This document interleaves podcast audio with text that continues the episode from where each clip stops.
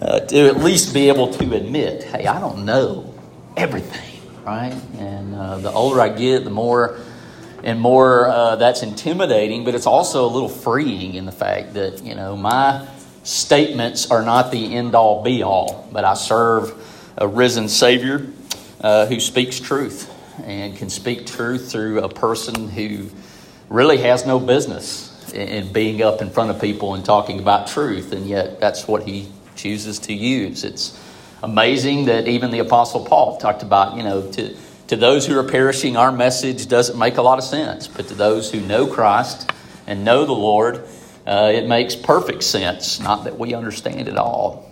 Uh, we'll be in Daniel chapter 8 uh, this morning, Daniel chapter 8, uh, and, and spending a little time in Romans 8 as well.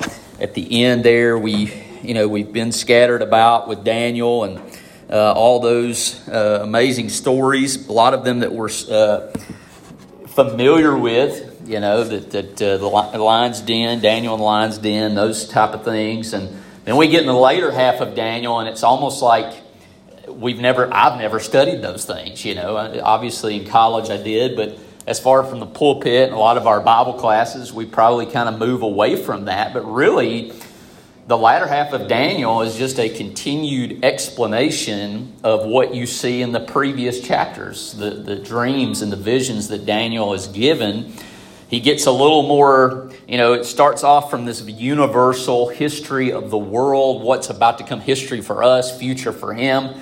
And then the chapters begin to unfold, and it says, okay, we're going to take this bit of history and we're going to look at it a little bit closer, and we're going to see God's hand in what's going on. To you, Daniel, it's going to feel like chaos, like nothing makes sense, right? And all of us in here who paid any attention to the news, and I'll be honest, I'm one of those people that kind of ignores the news as much as I can, which is obviously dangerous because if you get your news from social media, there's no telling what you're going to believe, right?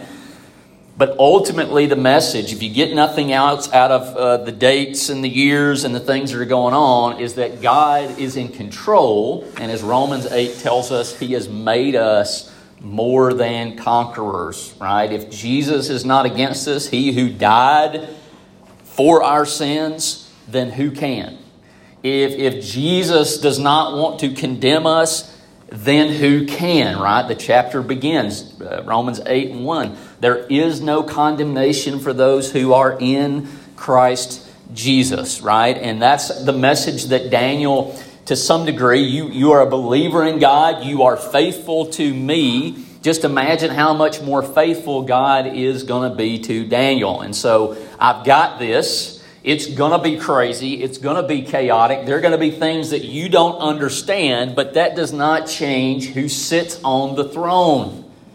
And it will not change who sits on the throne.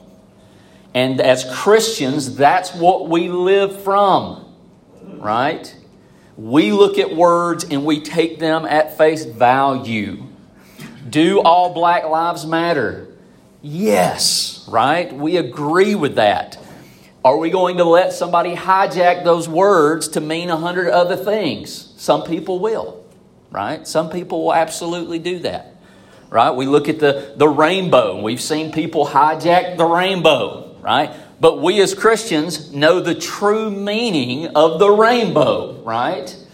And, and the way that we stand up for that sometimes is having the humility to understand who's in control. Lord, I know there are people out there who want to misconstrue your truth, but that does not change the fact that it is true. And rather than come at it as, as a cockiness, yes, boldness, yes, confidence, but also understanding and coming to it that I've not always been right. Who makes me a conqueror? Is it because I've always done what God has asked me to do? No. Is it because that I, I, I put on, I'm the one who brings the power to baptism and becoming a Christian. I bring very little to the table. God has made me a conqueror with as very little effort as I possibly could muster and get right. Now, the beauty of that is the fact that when did Jesus die for us? when we were yet sinners. We can do nothing that surprises Jesus. We can do nothing that surprises God. Whatever comes tomorrow, whatever comes in the next 10 minutes, does not change who sits on the throne and who died for you. Yes, we have the choice and we can walk away from Him. But also understand I'm the person that gets up on Facebook and I get a memory, right? And it's something I posted five to 10 years ago, and I'm like, what a complete moron.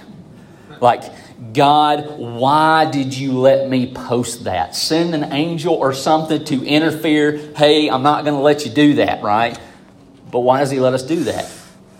Because we're all learning, we're all on a journey, right? I'm thankful that when I didn't know how to swim, my mom didn't lead me to deep water and throw me in, right? And, and just be like, I'm done with this. He's ignorant. He's, he's not very smart, right? He doesn't get it very quickly. That's not how we work, right? With people that we love. And the unfortunate, uncomfortable thing that Jesus talks about is that we're supposed to love everybody. And so, a lot of times, we don't spend enough time celebrating with people when they get it right. Right? Well, we can't celebrate, and we all come, we've all seen this. We can't celebrate with so and so, even though it's right. Well, because they do things a little differently than us, even within Christianity, right? But can't we come together when people get it right? Can't we pat people on the back? And go, hey, you got it right this time. I've been there before where I didn't get it right, but God stuck with me. And that's what's called a relationship. And that's hard, right? We want to fix it right now. God has the ability to fix it right now, but what does He see the value in? The journey. The journey.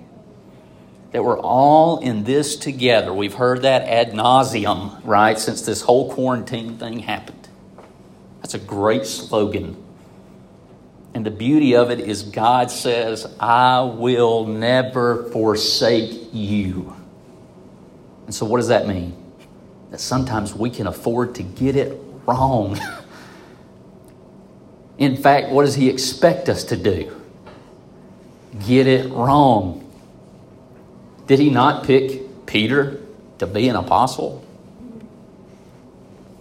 How many times did Peter get it wrong? And, and then Jesus, in the midst of him being wrong, 70 times 7. Right? Some of y'all want to do the math. Some of y'all got that ledger at home, right? I'm, I'm, I'm right up there. That's 70. I got seven more times to go, times 70. We get it wrong. People get it wrong. That doesn't mean we can't stand up for what is right. That's not what I'm saying. But it's also important, as it says, to remember those who are in prison as though you are in prison with them. He doesn't put a qualifier. He doesn't go, remember those who are in prison who are wrongfully in prison. He says, hey, they're in prison. You need to conduct yourself as though you're in there with them. I do not want to be judge and jury. There are other people that have wanted that position. They got it. Wonderful. Have at it. Have we ran into people who probably shouldn't be in that position? We're foster parents, okay? Yes. Right? We've been there. We've run into people who absolutely are wonderful at that position. But I can tell you who would be terrible me. I don't want any part of that. And thankfully, because of what Jesus did, I'm a truth preaching, people loving, getting there eventually person. I like my responsibility to not condemn, to not judge. Once again, not saying we can't stand up for the truth and we can't protest and be as loud and as annoying as we want to be, but that's a wonderful right we have in this country. You can go out and protest that you love the giant flying spaghetti monster if you want. That's a legit belief. There are people out there who believe that. Don't laugh. It's exactly, you can do that if you want, right? Peacefully. And as Christians, peacefully should come a little more, I won't say natural, but it's what we're shooting for. Even in the midst of chaos, what if we were the people of peace? I'm talking about a light shining in a dark time. That regardless of your belief system, I love you. And if you need some peace in your life, I would love nothing more than God to use me to be that peace. In Daniel chapter 8, it talks about something that makes Daniel pass out. When Daniel gets a little piece of what's coming down the pipe, he passes out, and the angel Gabriel stands him back up and says, You got this. You're going to be a difference maker. Could Daniel possibly understand that in 2020 we would be reading about his life story? I doubt it, right? I can't really grasp my mind what's coming down the pike tomorrow, right? I've learned to wake up with very little expectation. I got air in my lungs. I got people who love me, which is mind boggling in itself. Let's roll, God. You know, you're going to get me through this. Not to say that I've not doubted, but certainly I can look to Him because He's consistent. He begins to unpack this history for us and future for Him. And I believe if you take the most strict history approach, this is, I'm not saying this is the end all be all, but uh, he begins to unpack the Medes and the Persians. And he gets to, to, to Alexander the Great. We know that Alexander the Great, when he died, he, he very swiftly took over what, we, what they knew as the, the world. And when he died, he did not name a successor. And so you get the four horns, I believe is the word it uses here in chapter 8. Many people look at that and go, those are the four generals that fought and divided the world as we know it into four pieces. And then you get the, the Romans who would come along, and in between that, this is talking a lot about the intertestamental period, the 400 years between the end of the Old Testament, where, where God was silent until Jesus comes, as we read in John chapter 1 this morning. There's this whole period where there's a lot of history that we as Christians just kind of, eh, but there's a lot going on there. Antiochus Epiphanes the fourth, which sounds like a great rapper name, right? You know, he, he goes into the Holy of Holies. He looks around, says, I don't see a God in here, and he sacrifices a pig on the altar, which is a big no no. Like, I mean, we're all about not offending people here today, and Antiochus Epiphanes, that was his whole job. I'm just going to go here and offend so many people, right? We know people like that. They just want to watch the world burn you know, uh, I'm going to drop this meme and, you know, and I can kind of be that guy sometimes, you know. But nothing is like this to a Jew. In fact, it so much enrages them that there's a revolt, that they unify. You know how hard it is to unify Jewish people, right? That's where we get the phrase, I'm going to Jew them down, right? Which is probably racist now. I don't know. But I remember, you know, I remember going to India and they would be offended if you didn't try to fight them on the cost of literally anything. Unless you were in a, a McDonald's or a fast food restaurant, you were going to buy something, they wanted you to argue. It was offensive for you just to pay up because it was some cultural thing, right? They like to argue the Israelite name means to wrestle with God, right? To wrestle with God, something that God welcomed. He named them that, right? He said, This is this. This is who you are. You're going to wrestle with God and, and theology and all these wonderful things. You're going to question literally everything. And so he goes in and he offends so many people that it causes the Jews to unify and go, This is not right. And they run him out, right? And so there's this great battle and these Maccabees, right? These, these heroes. But then what's going to happen? Eventually, the Romans would take over, anyways. And the Romans were known to be a death machine. In fact, we know that Jesus, in his last days, tells a parable about the, the vineyard. And he, he, he paints this picture that would have been very vivid to them. The Romans would come and take your land right? We, we are a people, taxation without representation, you got to be kidding me. That ain't happening. We'll throw all the tea in the harbor, right? Well, they would come in and they'd take 70% of everything you produced. You know, and that's not even thinking about the Jewish tax collectors who would come in and take their piece of the pie. And so Jesus tells this story about how, you know, they're, they're going to revolt and they, they, they take the servants and they kill the servants. And I just see the Jewish people going, all right, here we go. This is the Messiah we're talking about. This is what we want. We want physical violence. It's time for the, the Maccabean revolt part two. And so they take the servants, they kill him. And then he sends his son and they kill him too. All right. Now we're, now we're getting somewhere. We're going to take things into our own hands. And then Jesus says, But what happens when the master comes back? And every Jew and any person who's ever stood up to the machine of the Romans knows what happens when the master comes back. It's the very reason the Pharisees were throwing Jesus to be crucified. The high priest himself says it's better for one to die than the many. Because if we let this Jesus thing get out of control and be like all other messiahs who had come, then that's just going to tick the Romans off, stir up the hornets, and they're going to come and kill a lot more people than just one. It says that he was prophesying. Those are pretty strong words. They knew.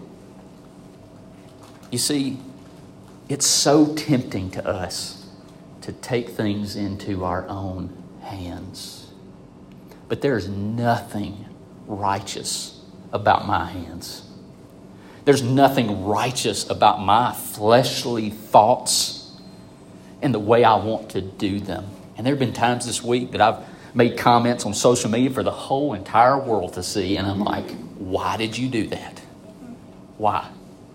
Because I thought by my thoughts and taking in my hands, man, I'm going to change people's minds.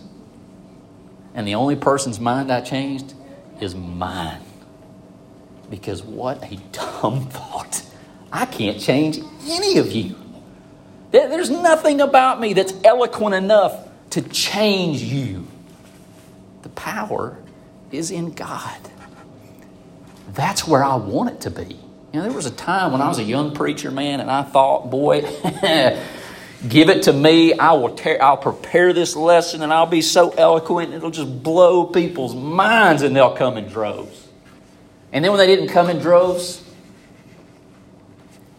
who had anxiety? Me. Because my expectation was off. I know that the Holy Spirit works 24 7 every day. Tonight, when I finally close my eyes and go to sleep, God doesn't stop working. Thank God, right? I, I preached this lesson from the scriptures, and I'm going to sit down here in a minute because you don't have to come through me to go to God. Thank God, right? And the Holy Spirit's going to work. And it's going to work. And, and there'll be people that you see this morning that you love and you're so happy to see them. James, I thought about you so many times. Uh, the God's just put you on my heart through this whole thing, man. And, and it's so good to see you. Thank you for your words this morning. And it's, it's crazy how the Holy Spirit works, right? That certain people just be on your hearts and minds, and, and we get to encourage each other. And, and the lesson that goes here, you know, you're like, you can stop anytime now. And I'm going to, I promise I'm getting there. It doesn't stop here because you take it and you work together before you even leave. You talk about how great it is to see each other. You're going to go out, and the Holy Spirit's going to use your successes and even more importantly, it's going to use your failures. It's going to use those Facebook memories that come up, and you just go, Man, I'm so happy I'm not there anymore. Right? I'm so happy I'm not there anymore. I, I see these young buck college kids coming out, and they're going to change the world because they've been taught so many wonderful, awesome things. And I remember, man, I'm glad somebody didn't leave me to deep water and throw me in to die because that's probably what I deserve because I was a twerp. Still I am to a large degree, you know. And I just pray for those people that they realize quicker than it took my thick skull to realize it has very little to do with your eloquence and has everything to do with the power of God to change souls. We want it right now. I want it right now. There's so many people out there that I would love for the Holy Spirit just to give them what they what it's given me. But God's timing is perfect. God knows. And so all we need to be is available. Holy Spirit, you are welcome here. You take me and use me even if it costs me everything. Now, that's a hard statement to say. I'm not even sure I'm saying it for myself right now because it's much easier to project that on y'all. Y'all need to do that. That's what you need to say. I'm not quite right there, but I want to be open to that. I want to be open to it. That's what Daniel was.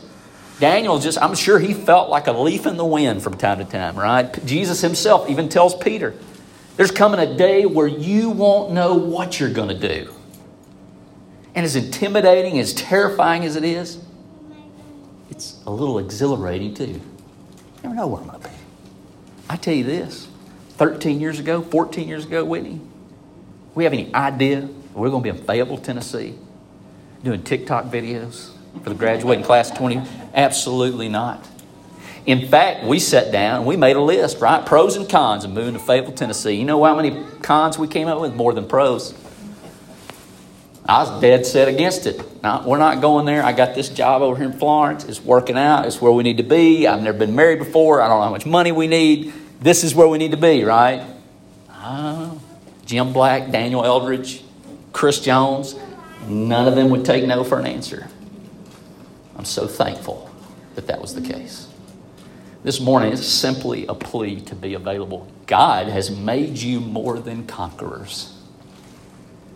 And the crazy thing is, is compared to what he's given, what he asks of us is measly. He just needs us to be available. This morning, your heart is really what he wants. It's where he wants to be. He's everywhere. He's in your heart. He's working on your heart. But it's different when we crown him king of our heart. When we get into Jesus through his blood, through that baptism that is not powerful because of who we are and what we're doing, but because he's infused it with the blood of his son that we can put on and be more than conquerors. And all he really requires of us is to be simply humble and available. And I tell you, as little as that is, I'll be working on till the day I die. Because there are days I'm a little more available, not so humble. And there are days where God puts me on my face, and the last thing I want to be when I'm on my face is available. But He's calling us, He's working on us. You're working on my heart. I'm hopefully helping you, and we're helping each other grow together. Work out your salvation with fear and trembling, right? That, that idea of available and humble, fear and trembling. This morning, if there's any way that we can help you, any way that we can show the love of God, maybe that's praying for you. Maybe that's the shepherds coming and praying alongside you, putting their hands on you. Maybe that's simply, hey, my lawnmower's broke and I really need some help with my yard. We can do that too. There are people who enjoy that, not me per se, but maybe that's what I need to do.